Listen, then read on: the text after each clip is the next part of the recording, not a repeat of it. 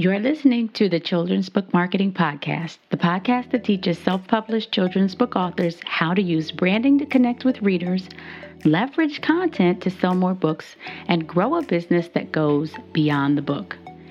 Being a children's book author means you found a unique way to deliver messages with words and illustrations. But to thrive as an independent publisher, you'll need to master the art of attracting and engaging with readers so that you can sell more books. Join me to learn proven marketing strategies that can be implemented without hassle or complexity to take your publishing endeavors to new heights. I'm your host, Michaela Simone Benn, mompreneur marketing maven, fellow self-published children's book author, and content creator. Are you ready to define success on your own terms? Then let's get to it.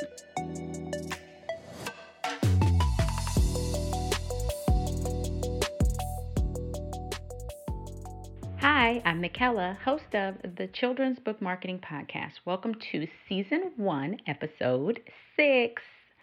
And this is the third and final installment of the three-part series I call Content Marketing Basics for Children's Book Authors. The series began with Episode 4 of the podcast, which explained the first most important thing to know about creating content, and that's who is the ideal reader that you want to reach. A free workbook, by the way, on how to find your ideal reader can still be downloaded from the show notes of that episode, which you can find on my website, www.brandstoryboulevard.com.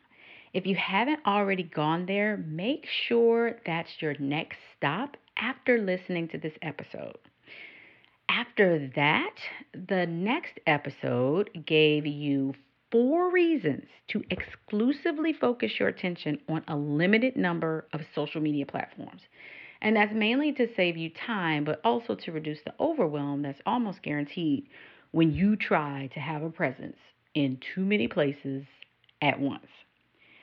If you haven't already listened to that one, you'll want to go there for the breakdown of where to place your attention to reach your audience.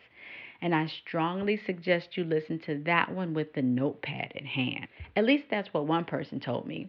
She said she felt like she needed to take notes as she listened to that episode because I really dropped a lot of gems into that one. And so today, I'm talking about the what. What to say to your ideal readers on social media to make it worth your time and theirs. So here's what we'll cover in this episode.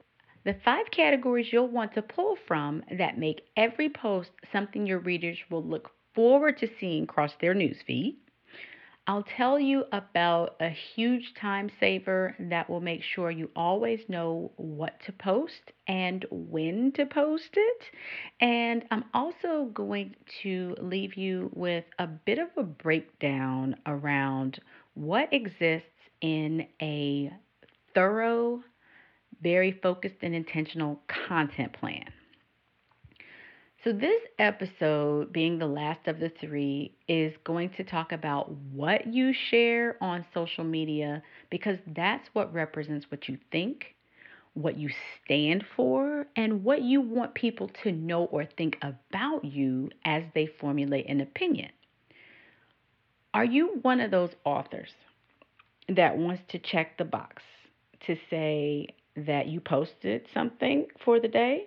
Because if you are, I'm calling you out in this episode, and I am going to make this a little more of a gut check for you.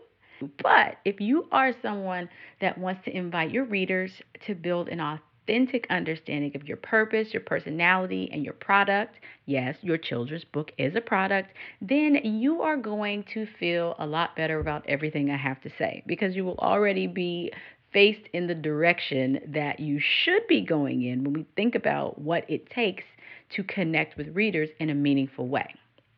So if you're an author that wants to become the latter and not the former, listen up, take notes. You're about to find out what it means to become a better content creator.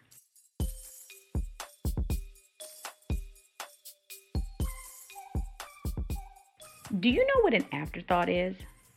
It's when you didn't initially have it in mind to do something, and then suddenly it occurs to you that you should probably do it.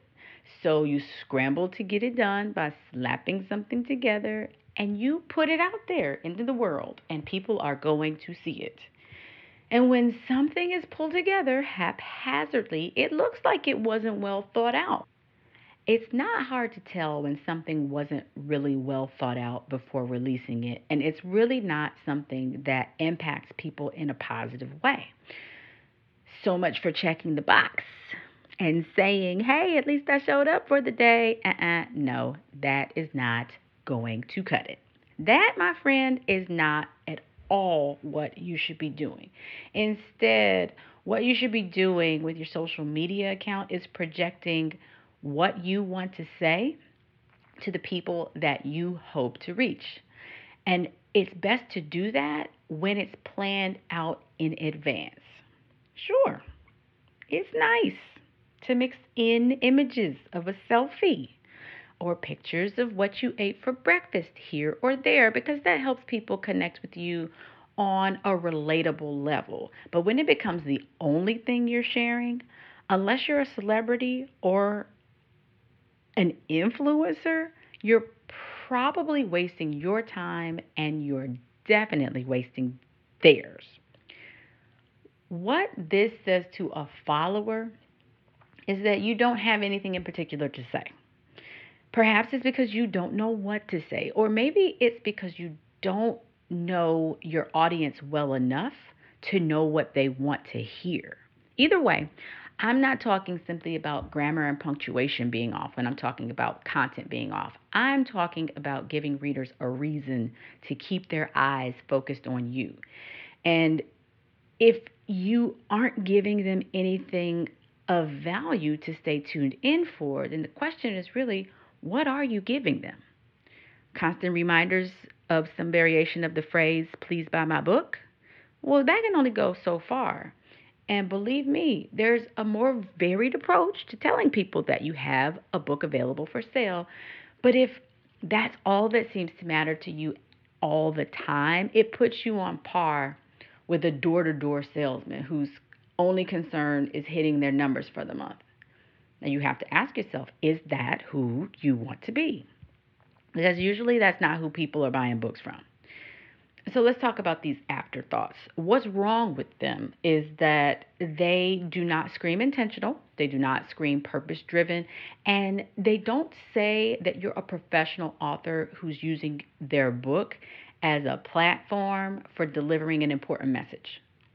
Not being more strategic about how your work is represented can turn away not only readers, but also collaborators and media attention too, because the media will scour your social media posts to find out what exactly you have to say that's unique or that's in some way special, so that when they're thinking about who to feature in an article or who to include in a 15-minute segment, they consider what it is you've already put out there before they decide whether or not they even want to reach out to you and make that initial phone call. When shared as an afterthought, what you post does not boast of how credible you are as an author, and it certainly doesn't position you as a leader in the children's book genre. Even if you're brand new to self-publishing and to being an author in general, you're on the brink of being a thought leader that can share something of tremendous value with parents and teachers, and that's going to help them enrich a child's life in some profound way.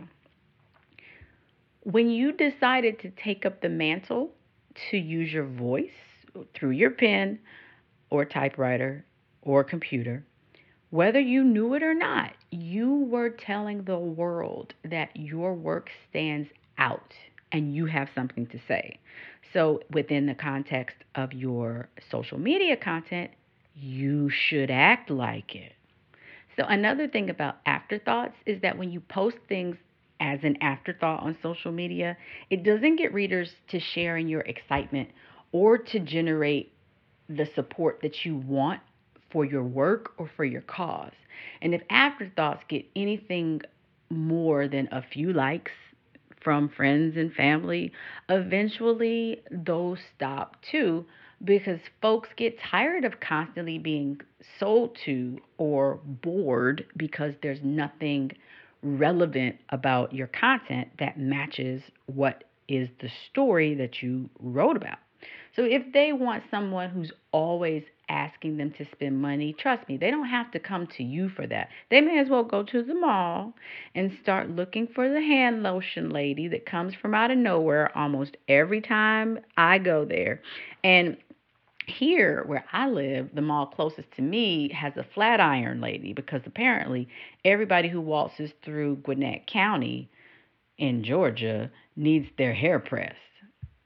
So how do you avoid making posts that are afterthoughts? Well, the way to avoid sending the wrong message by posting a ton of afterthoughts is to have a content plan. This is what can help keep you on track, letting you know what to post, when to post it, and what the communication hopes to achieve, so that it's clear when you look back to see whether or not what you shared was getting the kind of reaction you wanted. You know whether or not what you posted was effective. Coming up with a solid content plan is great, but what do you put in it is what you might be wondering. Well, what I call the 5E focus is where you start when you think about what to share. That means everything you create should be created for the entertainment, enlightenment, education, engagement, or elevation of your followers. For a list of how topics can relate to each of these 5 E's, make sure you stick around until the end of the episode, because at the end is when I'll tell you where you can get a hold of an exhaustive list that's already created for you. So back to the content plan. I've identified 4 main components of a thorough, well-put-together content plan. I build these for my clients, and I'm going to give you the framework that I use so that you can start to build one for yourself. Here's a bit of the context behind each of them that will also help to simplify the whole thing. That way, that lets you go out and do something with this information immediately after you've listened to this episode, because knowledge is great, but applied knowledge is better. Within the content plan, number 1, your brand story should be broken down into themes. My best advice about this is to allow someone else to help you pull these out. So at a high level, you know exactly what you want people to take away from reading your children's book. You know why you wrote it, but you're too close to it to see the depth into underlying messages, traits within the character personas that you've created, and relevant points that come out from your story from the perspective of someone who's reading it. So sure, you know what it means to say when you describe what your book is about, but it may be difficult for you to put that into actual words. So let someone give you feedback, like another author, or work with a content creator like me or someone on my team to extract those salient concepts, because that's what exists behind your book, and those are the book's themes. This is what will give you a richer dialogue with your readers, all of these themes, and this is what will give you a set of distinct things to cover that allows you to stay on task. So recently I had a client whose story is about a boy who goes to school and isn't received very well by his classmates because they didn't like what he brought for lunch. And the title of the book is David's Dinner Party. It was written by Taiska Jumbo, who is a phenomenal author and mom and wife. And because she was so close to the storyline, she said, okay, here, Michaela, take this and tell me what I need to say about it. Well, I ended up pulling out 8 themes altogether. And underneath those 8 themes, there were things to discuss that gave her an endless supply of content.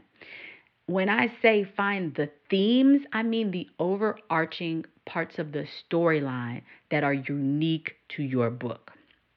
So number 2, Documentation on when to release content that supports your brand's themes is something else that gets worked into your content plan.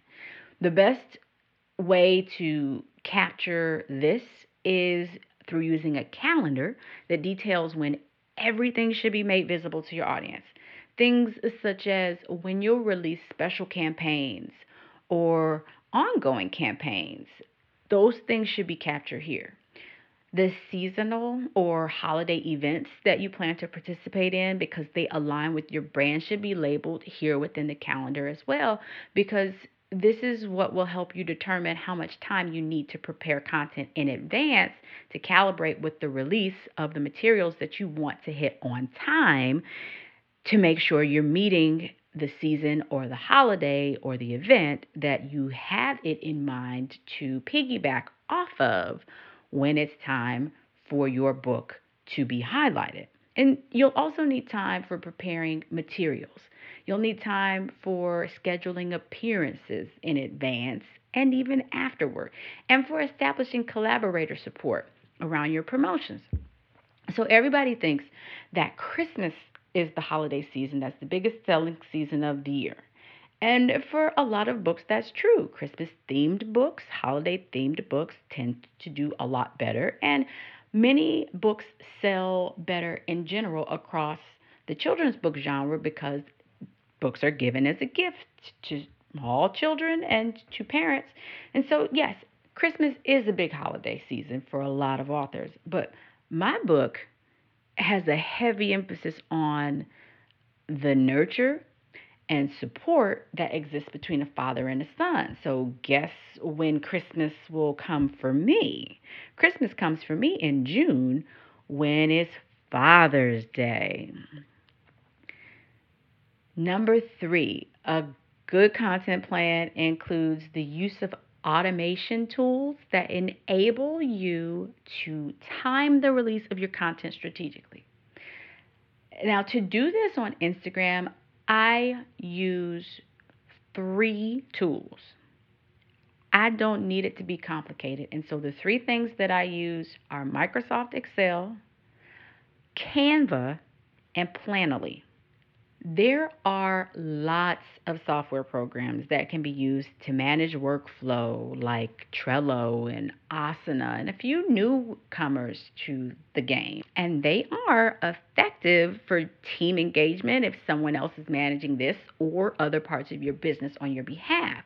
However, I do not use those programs to manage my content because it creates extra work for me to learn how to navigate within them. That additional layer creates complexity for me because I prefer this proven one-page glance that I like, that I've been using for years. In fact, I've been using it since I became a Microsoft Excel wizard in the making in my late 20s. And that skill was cultivated in my early 30s. And so I use formulas and functions within Microsoft Excel that are an extension of what I consider to be my native language. And there are some really amazing things that can be done simply to capture information, link it together, and make sure it fits into a simple one-page view. I don't make time to jump around a bunch of different places if I don't have to. And so from this, I've learned that the simplest format for presentation to organize information in a polished yet succinct and uncomplicated way is for me to use what I know. I use Planoly for scheduling. Scheduling my content is something that I do because I batch almost everything that I have to create.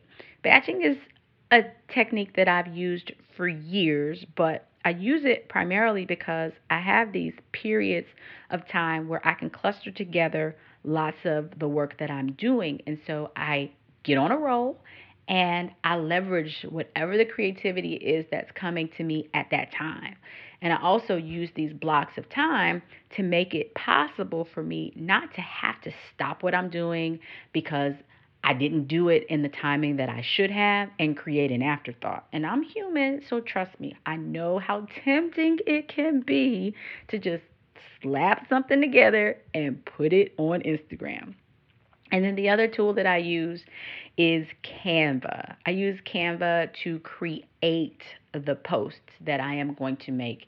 And I have Canva access at the pro level because I manage accounts for other people. So there are some functionalities within Canva that I use that it may not be necessary for someone who's just managing their own account to use, but it's the type of software that allows me to bypass having to use Adobe, anything in the Creative Suite, and get something out there that fits my brand or that of my clients and fits the overall intention that I have for creating messages that fit into a visual scope that's appealing and that is memorable. So those are my three tools. That's all I need. And as my son would say, that's all you need in his 3.5-year-old voice.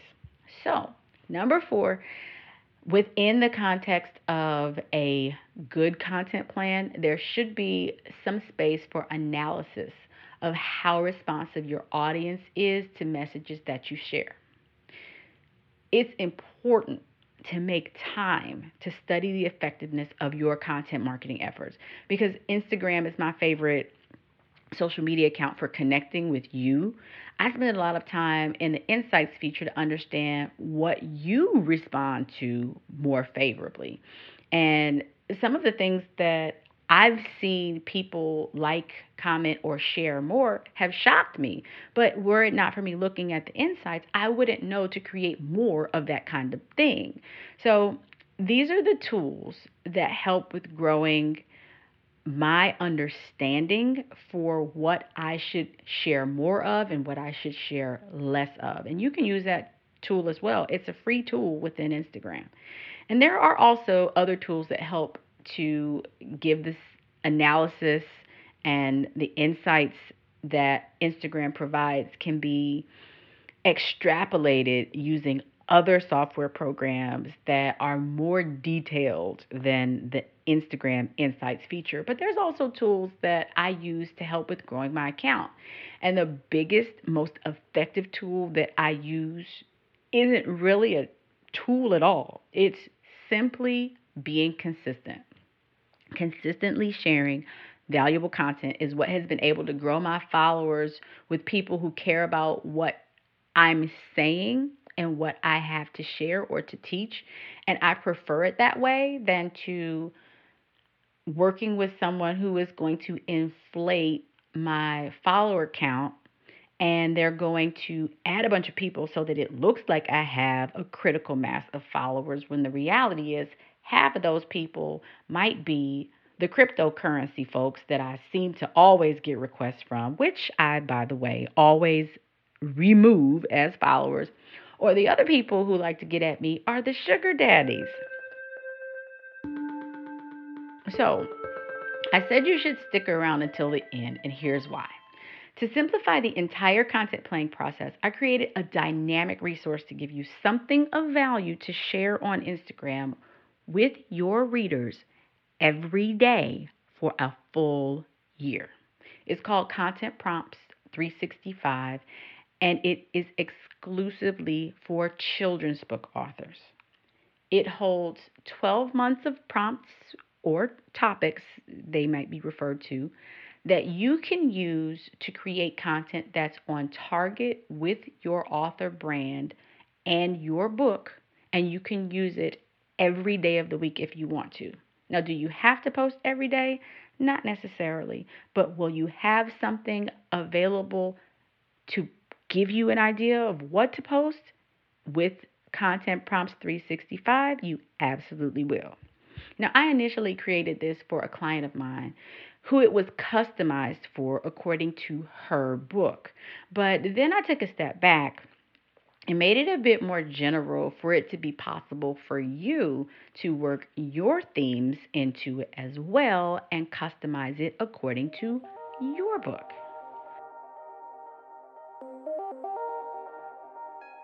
The best thing about Content Prompts 365 is that it's going to save you the time of trying to figure out what subject to post about. And it's a prompt, so it gives you an idea. And once that idea is sparked, it's up to you to figure out exactly what to say. There is guidance that will help you figure out how to structure your thoughts, but the next best thing is that it makes sure you remain within the framework of the 5 E's that I mentioned earlier.